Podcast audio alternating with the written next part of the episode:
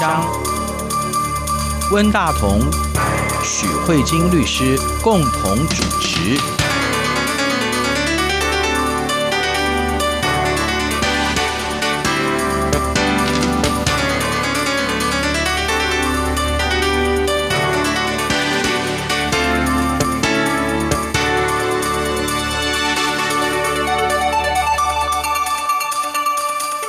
各位听众好，这里是中央广播电台两岸法律信箱，我是温大同。听众朋友大家好，我是许慧晶许律师。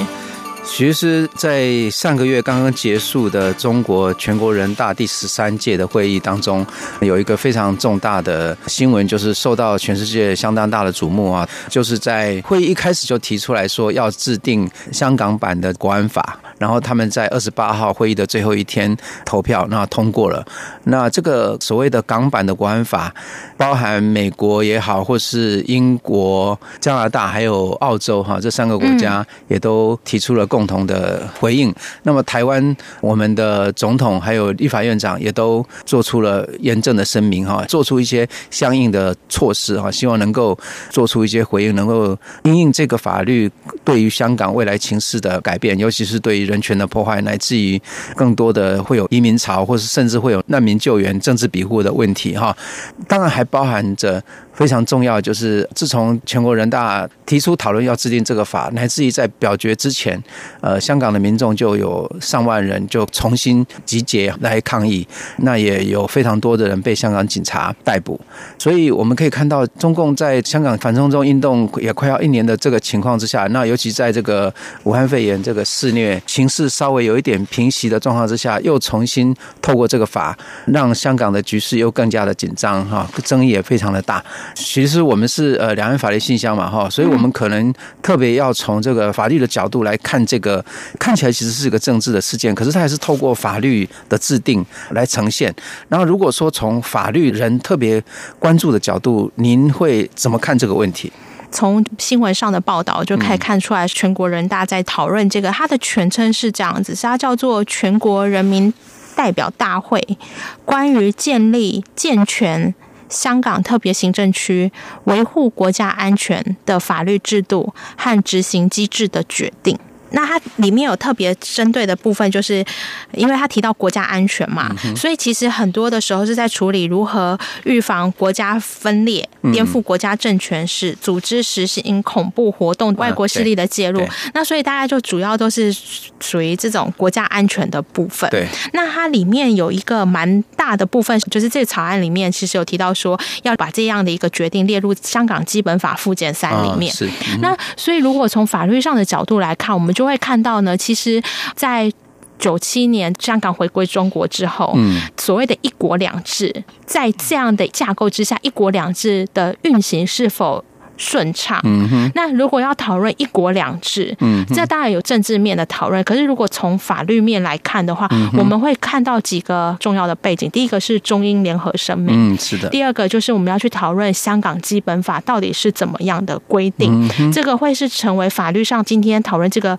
所谓简称叫做港版国安法。嗯、我觉得是一个 从法律来看的话，我觉得那是一个很重要的切入点。嗯哼，所以一开始我想就中英联合声明跟香港基本法来做一个简单的介绍。OK， 严格上来说呢，其实香港基本法应该算是中英联合声明的产物。是的，嗯、因为他们在做移交的过程中，嗯、然后中国跟英国有做一些协定，这个我们过去在两岸法律信箱有讨论到，就是国际的协约啊、国际的签约这个部分。所以中英联合声明 是一个国际条约，嗯、对双方都有拘束力的契约这样子。嗯、那根据这个中英联合声明的部分，有了这个香港基本法。其实香港基本法非常有趣，大家都说香港基本法是香港的宪法。是的，嗯、对。那这个香港的小宪法，它在它的前言花了很长的篇幅来告诉大家说香港基本法是怎么来的。嗯、那它有一段是讲说，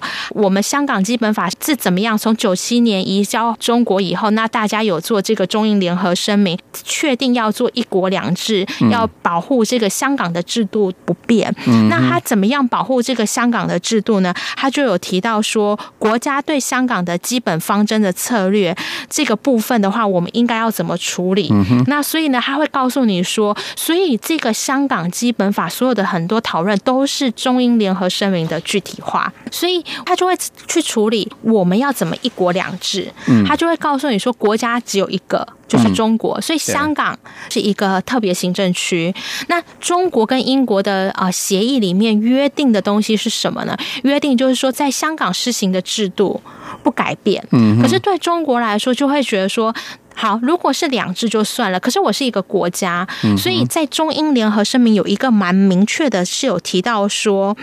如果涉及到外交跟国防的事务的话，嗯、这个是属于中央管理，这个中央就是中国那边来管理。嗯、那除了外交跟国防以外的事情以外，嗯、这边都是香港依照它的方式，包括它的行政管理啦、它的立法权啦、它的司法权啦，嗯、这些都是依照香港的法治还有那时候的状况来运行。嗯、这个是在中英联合声明，我特别要强调，中英联合声明只有提到除了外交跟国防的事务是中央，嗯、但是这很有趣的是，到了基本法里面，它有一个蛮妙的一个地方，它有。有提到说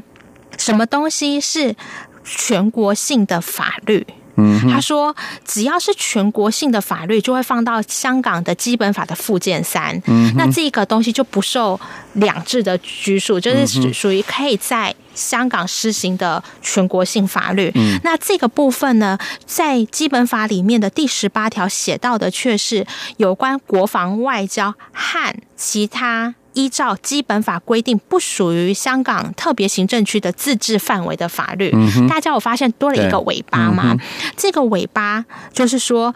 哪些东西可以作为全国性的法律呢？除了中英联合声明里面提到的国防跟外交以外，嗯、我还补了一个尾巴，就是不是在你香港的自治权范围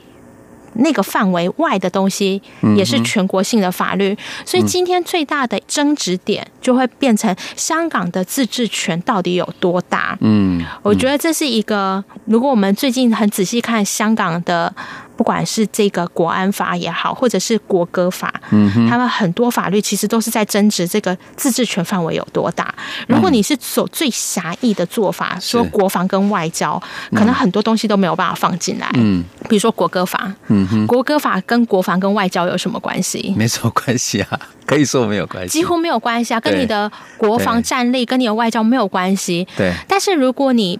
认为说这个不在香港自治权的范围的话，嗯、你就可以放进来。可是如果你认为说严格说，哎，这个其他自治权范围应该做最狭义的限缩，那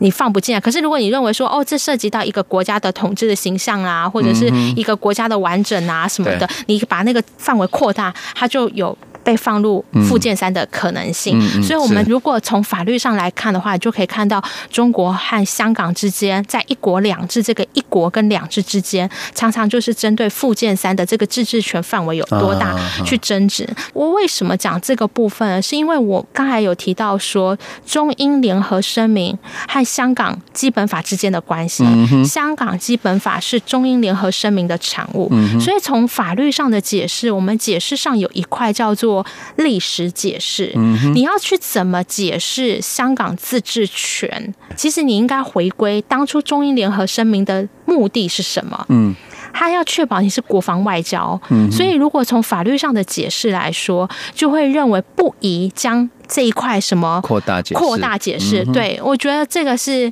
从法律上的解释的一种解释方法。嗯、对，好，那这个是我们先处理这一个部分。所以今天关于这个维护国家安全，所以其实今天他说，呃、我们要把维护国家安全放到附件三，其实就要讨论港版的国安法是否符合这个自治权，这是有一个很大的问题。如果撇开假设过了这一关，说国防外交或者是其他自治权法律，假设可以突破这个关卡，嗯、那是否就代表中国一定可以去做这个在全国人大提出这个港版国安法的规定呢？嗯嗯嗯、那我们接下来就要来看一下港版国安法，主要是处理刚才我们讲到四种类型的危害国家安全的行为。嗯、那这个部分的话，我们还要回到这个基本法，因为他当初有提到说，如果你要放入附件三，嗯嗯，必须要有经过一定的程序。对，这个程序的发动权，或者说以后谁有权利来放，这我觉得这是比较重要的一个关键。蛮重要，就是说可不可以放入附件三？我们刚才已经有讲过。嗯、那如果可以放入附件三，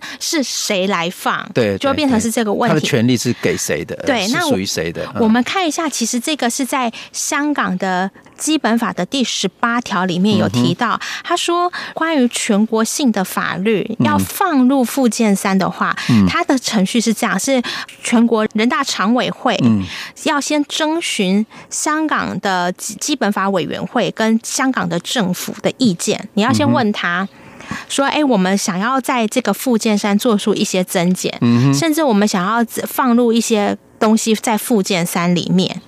然后这个法律是关于我们刚才讲那个范围的法律，所以它理论上是要去跟港府这边还有基本法的委员会来做讨论，嗯、然后讨论完以后呢，这个部分才可以放入。嗯、那但是大家就想说，哦，有啊，你看今天这个人大不就是表决吗？然后港府就不是说举说，哦，我们好支持吗？对，那我们还要再看第二十三条一个更重要的规定，嗯、因为今天人大通过的这个法律是关于分裂国家、颠覆国家政权有关的。其实这个在香港基本法第二十三条就有规定，是他说香港特别行政区应该自己去立法禁止任何叛国、分裂国家、煽动叛乱、颠覆中央政权、窃取国家机密的行为，还有禁止这些外国政治性组织，也就是说什么境外分子之类的，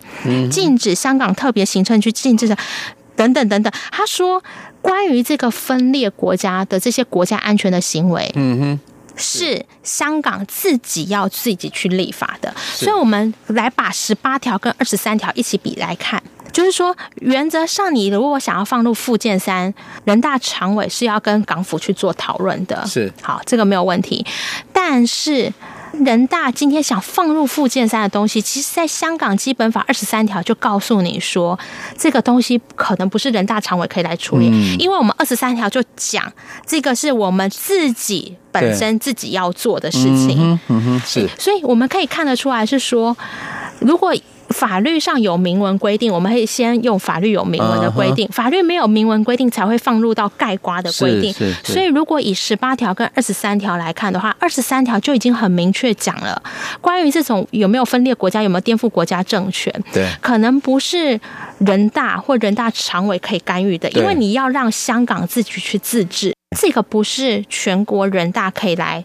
管的。嗯、对对。但是如果不是这一块的，是其他国防或是外交的部分，嗯、你人大想要放入附件三，你要记得去跟港府讨论。嗯、如果从这个观点来看，我就会觉得这一次全国人大审议通过的这个港版国安法的话，我就觉得是一个对香港基本法跟中英联合声明一个算是很大的破坏。嗯，为什么呢？因为它这一个国安法里面是透过人大这边说，哦，我们今天要订立这样的一个法律，然后送给你们用，送给你们，然后请你们就是拿着，要记得去立法哦，嗯、然后你们记得要去督促哦。嗯、这个部分我个人认为是完全完全完全已经违背了基本法的规定了。对，因为基本法里面的内容基本上是不容许人大去做这样的指示，是是，或是这样的命令的。对对对，所以我、哦、我个人认为这一点是我觉得最担心的，就是说，嗯、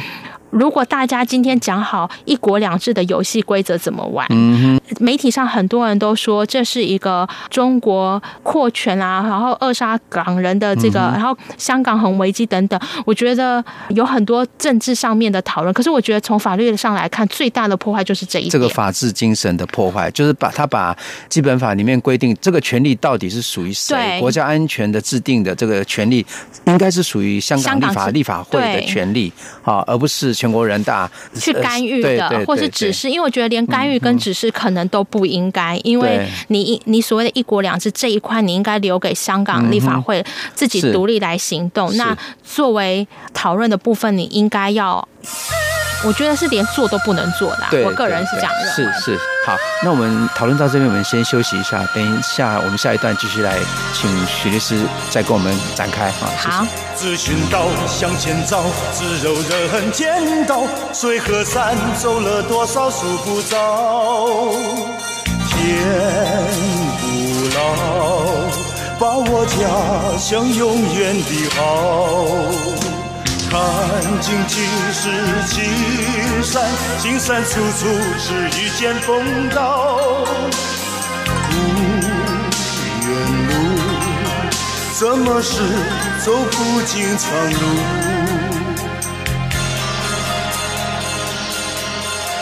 道人道，道神道，只求人间道，要与我都说自己好。风起雷暴，天地鬼哭神嚎。旧日江山为什么变成了血海滔滔？故园路，怎么是不归路？欢迎回来中央广播电台两岸法律信箱，我是温大同。啊，听众朋友大家好，我是许慧金许律师。许律师，我们知道香港基本法的二十三条的立法，在董建华他曾经想要发动在立法会里面立法嘛，嗯、等于就是由香港立法会自己来建立这个香港的国安法。嗯、对、哦。那结果那时候因为香港的民众有强烈的反对，那而且那时候的立法会的票看起来也是不太够的，嗯，所以后来他们就放弃了这个。然后你看最近呃香港的民意的倾向越来越明显的，就是要维护他们的自由民主人权的那个意识越来越抬高嘛哈、嗯，那在不久之前举行的这个区域会的选举啊，就是说建制派大输嘛哈，那、嗯、今年的九月要举行的这个立法会的选举，看起来中国方面也认为说，可能民主派还是会赢得大部分的席次。那他对于国家安全法的这个制定，呃，就是由香港立法会来制定的话，可能更加的没有希望哈。嗯、所以他们在这个情况之下，他们就透过刚才你所说的，就是破坏基本法基本精神的方式啊。呃来想要透过北京的人大立法哈，来强加给香港的民众嘛哈，所以这这个当然许律师刚刚讲得非常清楚，是对基本法的一个法治精神极大的破坏哈。嗯，而且我觉得是回诺的行为。对对对对，是没有错，把过去的这个中英联合声明的承诺，嗯、乃至于呃那个基本法事实上也是中共中央其实是有参与的哈，这是一个他们当初对香港的承诺嘛哈。嗯，那如果现在如果继续我们再往下看哈，就是说人大这一次所制定的这个草案，就其内容来看的话，如果真正在推行的话哈，那会对于香港的法治带来的影响，还有法治精神的影响会是怎么样的？许律师，你继续跟我们做说明。嗯，因为其实这个草案里面，我们看一下，这个草案其实只有七条，那严格来说，最后一条是施行日嘛，嗯、我们就扣掉这个比较程序上的话，对，整个来说就是六条的规定。那这六条规定呢，我觉得有几个，我觉得需要特别的去处理。嗯、其中有一条是关于他有特别提到说要防。防范跟制止跟惩治任何分裂国家等等这种危害国家的行为的这个部分，嗯、那这个我个人认为是这样子，会有一个疑问，因为我们过去像这一类的文字，比如说分裂国家啦、颠覆国家政权啦、嗯、什么组织恐怖活动啦，嗯、还有境外势力这样的一个名词，确实常常出现在中国的法律中。嗯，那我们实际上看到这个中国的法律啊，嗯、也有这样的一个法条。那我们有看过中国过去怎么样去运用这个法条。嗯嗯，它主要都是针对政治犯、政治思想这一类的，嗯、所以如果这样看的话，假设引进这样的一个概念进入到香港的话，嗯、那这个部分呢，会影响到就是说这样的一个法律是不是符合两公约的人权规定？嗯，我觉得这是一个很大的挑战，因为事实上以目前在国际社会上针对中国这种反分裂法，嗯哼呃，其实国际的人权是谴责的，认为这个是违反人权的嘛？对对，没有错。基本上所谓的颠覆政权，在一一般的民主自由社会，通常会认为说是民众的言论自由的范畴，或者是集会结社的范畴。对，哦，呃，你可能组织一个团体，你就被会被认为说你是有颠覆国家政权啊的的一个证据嘛啊。对，我们在看到中国的这个判决的例子，常常会有看到。我们台湾李明哲的案子也是，对对 对, 对, 对，也其实也是蛮明显的，就是涉及到台湾人民嘛。对对，那其实李明哲的案子就是一个很典型的例子，这样子。对。那为什么会特别提到两公约？是因为香港基本法当初在制定，以及过去就香港的法制在运作的时候，嗯、他们是不论是法院或是宪法的解释，都是有把两公约的精神放入在法律的执行面。嗯、是。那你今天把一个不同意见的言论自由扣上分裂国家或颠覆国家政权，我觉得这第一个是对于一个人权恐怕有一个很大的侵害。嗯、好，这个是一个疑虑。另外一个呢，接下来要讲的这两点就是已经不是疑虑而已，我觉得是一个很大的问题。嗯、另外一个是关于草案的第四条，他有提到说，中央啊，在为了维护国家安全，在这个需要的状况下，他可以在香港设立相关的机构，依法维护和履行国家安全的相关职责。嗯哼，而这句话不晓得温大哥听起来是怎么样？他就是要在香港设立那个特务机构嘛，管老百姓的言论、思想、集会、结社哈这些活动，所以可能就会有一个什么国安警察啦那一种部门来进驻到香港去，这样子。对，因为我觉得这里面真的会产生一个比较大的困难，嗯、就是说，如果你中央要派机构来这边执行嗯这相关的国安法的话，对，那你这中央机构的执行是依照什么法律在执行？嗯哼。我等一下会提到为什么我会有这个疑惑，因为这也会跟香港基本法有关。所谓的一国两制嘛，我们现在就在谈谈论两制。两制原则上是应该用香港治香港嘛，对对，港人治港就是大家都知道。对，港人治港，对对对。那现在我们提到的是中央派一个单位来香港、嗯、来执行相关的国安法。那这个中央的单位是依照中国的法律呢，还是依照香港的法律在执行？嗯，因为他没有讲，所以我觉得他很大的一个疑问就会在这里。啊啊啊啊、你今天派人进驻到香港，对，那你到香港你是依照什么方式来处理？嗯，如果你今天是依照香港法，那我还要再问一个问题，就是说，如果是依照香港法，那为什么不能由香港的自己的单位来执行，嗯、要你中央来派？那这个部分，我们先从这个地方来提出这个疑虑，是因为其实香港基本法的第二十二条有一个很明确的规定，嗯、他说中央的各部门、各省、自治区、直辖市都不可以干预香港特别行政区的事务。嗯，那所以我现在的问题就会在这里，就是、嗯、那你今天中央派单位来跟这个矛盾了。哦，对，我我我个人是觉得会会有一个疑问，大家可以理解我的意思吗？对对对，就是你香港基本法这样规定，然后你又派中央的人来，对，好，那派了中央的人来，又要依谁的法律？你都什么都没讲，嗯，然后留了一个很大的疑问，这是我觉得很大的。就是说，如果你很很认真从草案去看的话，然后一个一个字去拆解，你真的会感觉到，虽然这个草案什么都还没讲，可能也没有像媒体讲到那么细节，可是你真的会感觉到有一种不安感啊。对，所以很多人才会很清楚的说，这个港版的这个国安法对于香港的自治权的侵害，已经就是甚至叫所谓的一国一制，已经到一国一制的地步了。对对对对对。那我们看下一个更明显，你想想看，刚才讲到这个草案第四条，你就可以理解为什么美国发表声明，就是认为港人治港的精神已经不在，要取消对港的所有的关税的优惠。对对，你就可以理解国际上媒体是怎么去解读这样的一个文件。嗯、那有一点。类似的概念是在草案第三条。草案第三条里面是说，香港应该要尽早完成基本法规定的维护国家安全立法。然后这前面就算了，然后后面是最危险的。他说，香港行政机关、立法机关、司法机关要依照相关法律来有效防范和惩治国家安全的行为。那这一个部分的话，最大的担心是这样子，香港基本法第十九条里面是有讲很清楚的，因为港人治港的关系，所以香港有独立的司法权和终审权。嗯嗯嗯、是。那可是现在一样的道理是，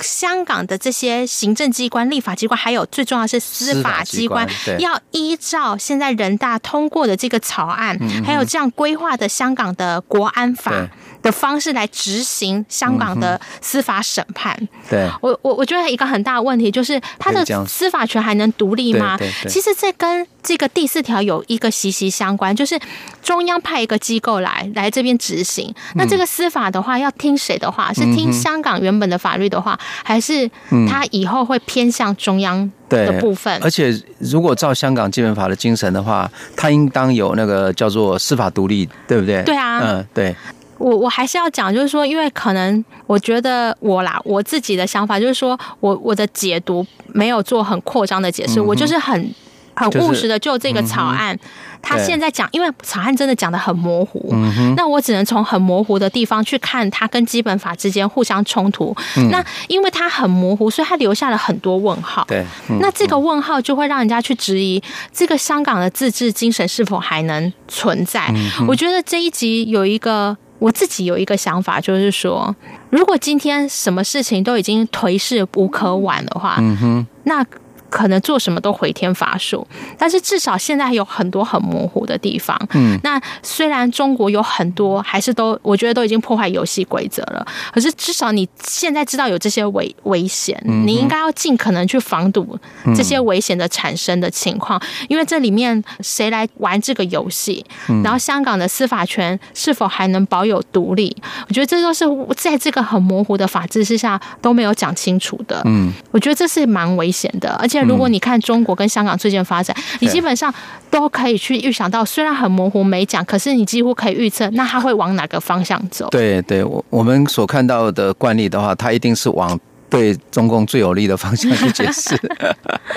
是，对，所以这个是我想从一个呃，我们今天谈了几个。比较属于宪法上面的解释，就是说，呃，也许大家都常常听香港基本法，那但是香港基本法到底具体怎么规定？而、嗯啊、我们就跟着这个草案互相比对。我们谈到了香港的附件三怎么样去列入，嗯、它需要依照什么样的程序？嗯、关于反分裂这样的部分，其实比较。正常的程序应该是走之前这个董建华的程序、嗯、就是香港自己立法会自己提，但是其实不应该全国人大这边来下指导期来提。那如果假设全国人大下这个指导期，他的内心是什么，其实你就可以看到他在草案第四条跟第三条、嗯、它里面其实安插了中国的很多机关可以进入香港、嗯嗯、是，那这个游戏规则未来怎么玩就会更复杂，因为他今天已经牵涉到中央跟香港一起玩、啊、已经可能不完全是单纯香港自己在他的体制内跑，那我觉得这都确实都是会印证国际为什么这么担心港人治港的高度自治不存在的一个很大的疑虑。也就是说，如果这个法实施下去的话，北京的中央至少会派出一个跟政治检控有关系的机构、嗯、所谓的国安机构在这边执行相关的跟国家安全有关的，譬如说你你是不是分裂国土啊，你是不是颠覆国家政权啊，乃至于是不是跟境外势力勾结啊，然后这一类的这一类东西的执法，我觉得如果是这样的话，虽然北京方面是说啊，这个影响可能只有 百分之一 的人会受到影响， 百分之九十九 的人不会受到影响，可是事实上以我们台湾的经验来话，只要有 百分之一 的人受到影响，这个地方的自由就没有了。我刚好持另外一个想法，我觉得中国这个讲法是漏洞的、嗯、他说事实上影响层面只有 百分之一， 剩下 百分之九十九 的人不会受影响、嗯、maybe 这是从结果面来看，可是我觉得从最源头就是你今天、嗯、你这所做所为都跟基本法完全相违，我觉得这所有的影响层面是百分之百，不是一或是九十九。我觉得他现在立即就是百分之百的危险。你你今天可能是说我一个错的决定，实际上可能受到影响。可是你今天要知道，就像我们台湾的宪法，每个人都有平等权跟自由权，这是每一个人在台湾这个体制底下都受到宪法这样的保护。那你今天把这个基本法的保护整个拿掉的时候，今天已经不是说实际上遭受损害的人，或是真的因为这件事情受苦的人，是你这这个法制拿掉以后，是你影响整个基础，对对对对对，所以我我觉得我没有说很同意说哦，可能我我甚至觉得连滚雪球效应我都不会讲，就是说你一 percent， 然后你用蚕食以后，也许可以到二，可能到五，我觉得可能都不是这样，它是直接它是跟你直变的，对对对，其实是一个直变，对对对，所以我觉得那影响可能是真的还蛮我我啦，我自己之所以想要在这一集跟听众朋友从宪法这。这个层面来看的原因，就是不想要落入到说实际上到底有谁受到国安法的追溯啊等等、嗯嗯嗯、是，那不是重点，我觉得那已经不是重点，重点真的是 对, 对我觉得从法制面层面是你这个这个香港自治的这个一国两制这个制已经已经不存在了。对 对, 对是是。好，今天谢谢许律师跟我们带来从、呃、香港基本法来看香港的国安法，哦、这从中间、呃、来跟我们凸显出根本的这个法治精神。简单来讲就是从宪法的角度来，这就是一个违宪的一个动作嘛。嗯，好，谢谢许律师，谢谢温大哥，也谢谢各位听众，我们下周再会，拜拜，拜拜。怎么是不归路？问人间到底逃在哪里？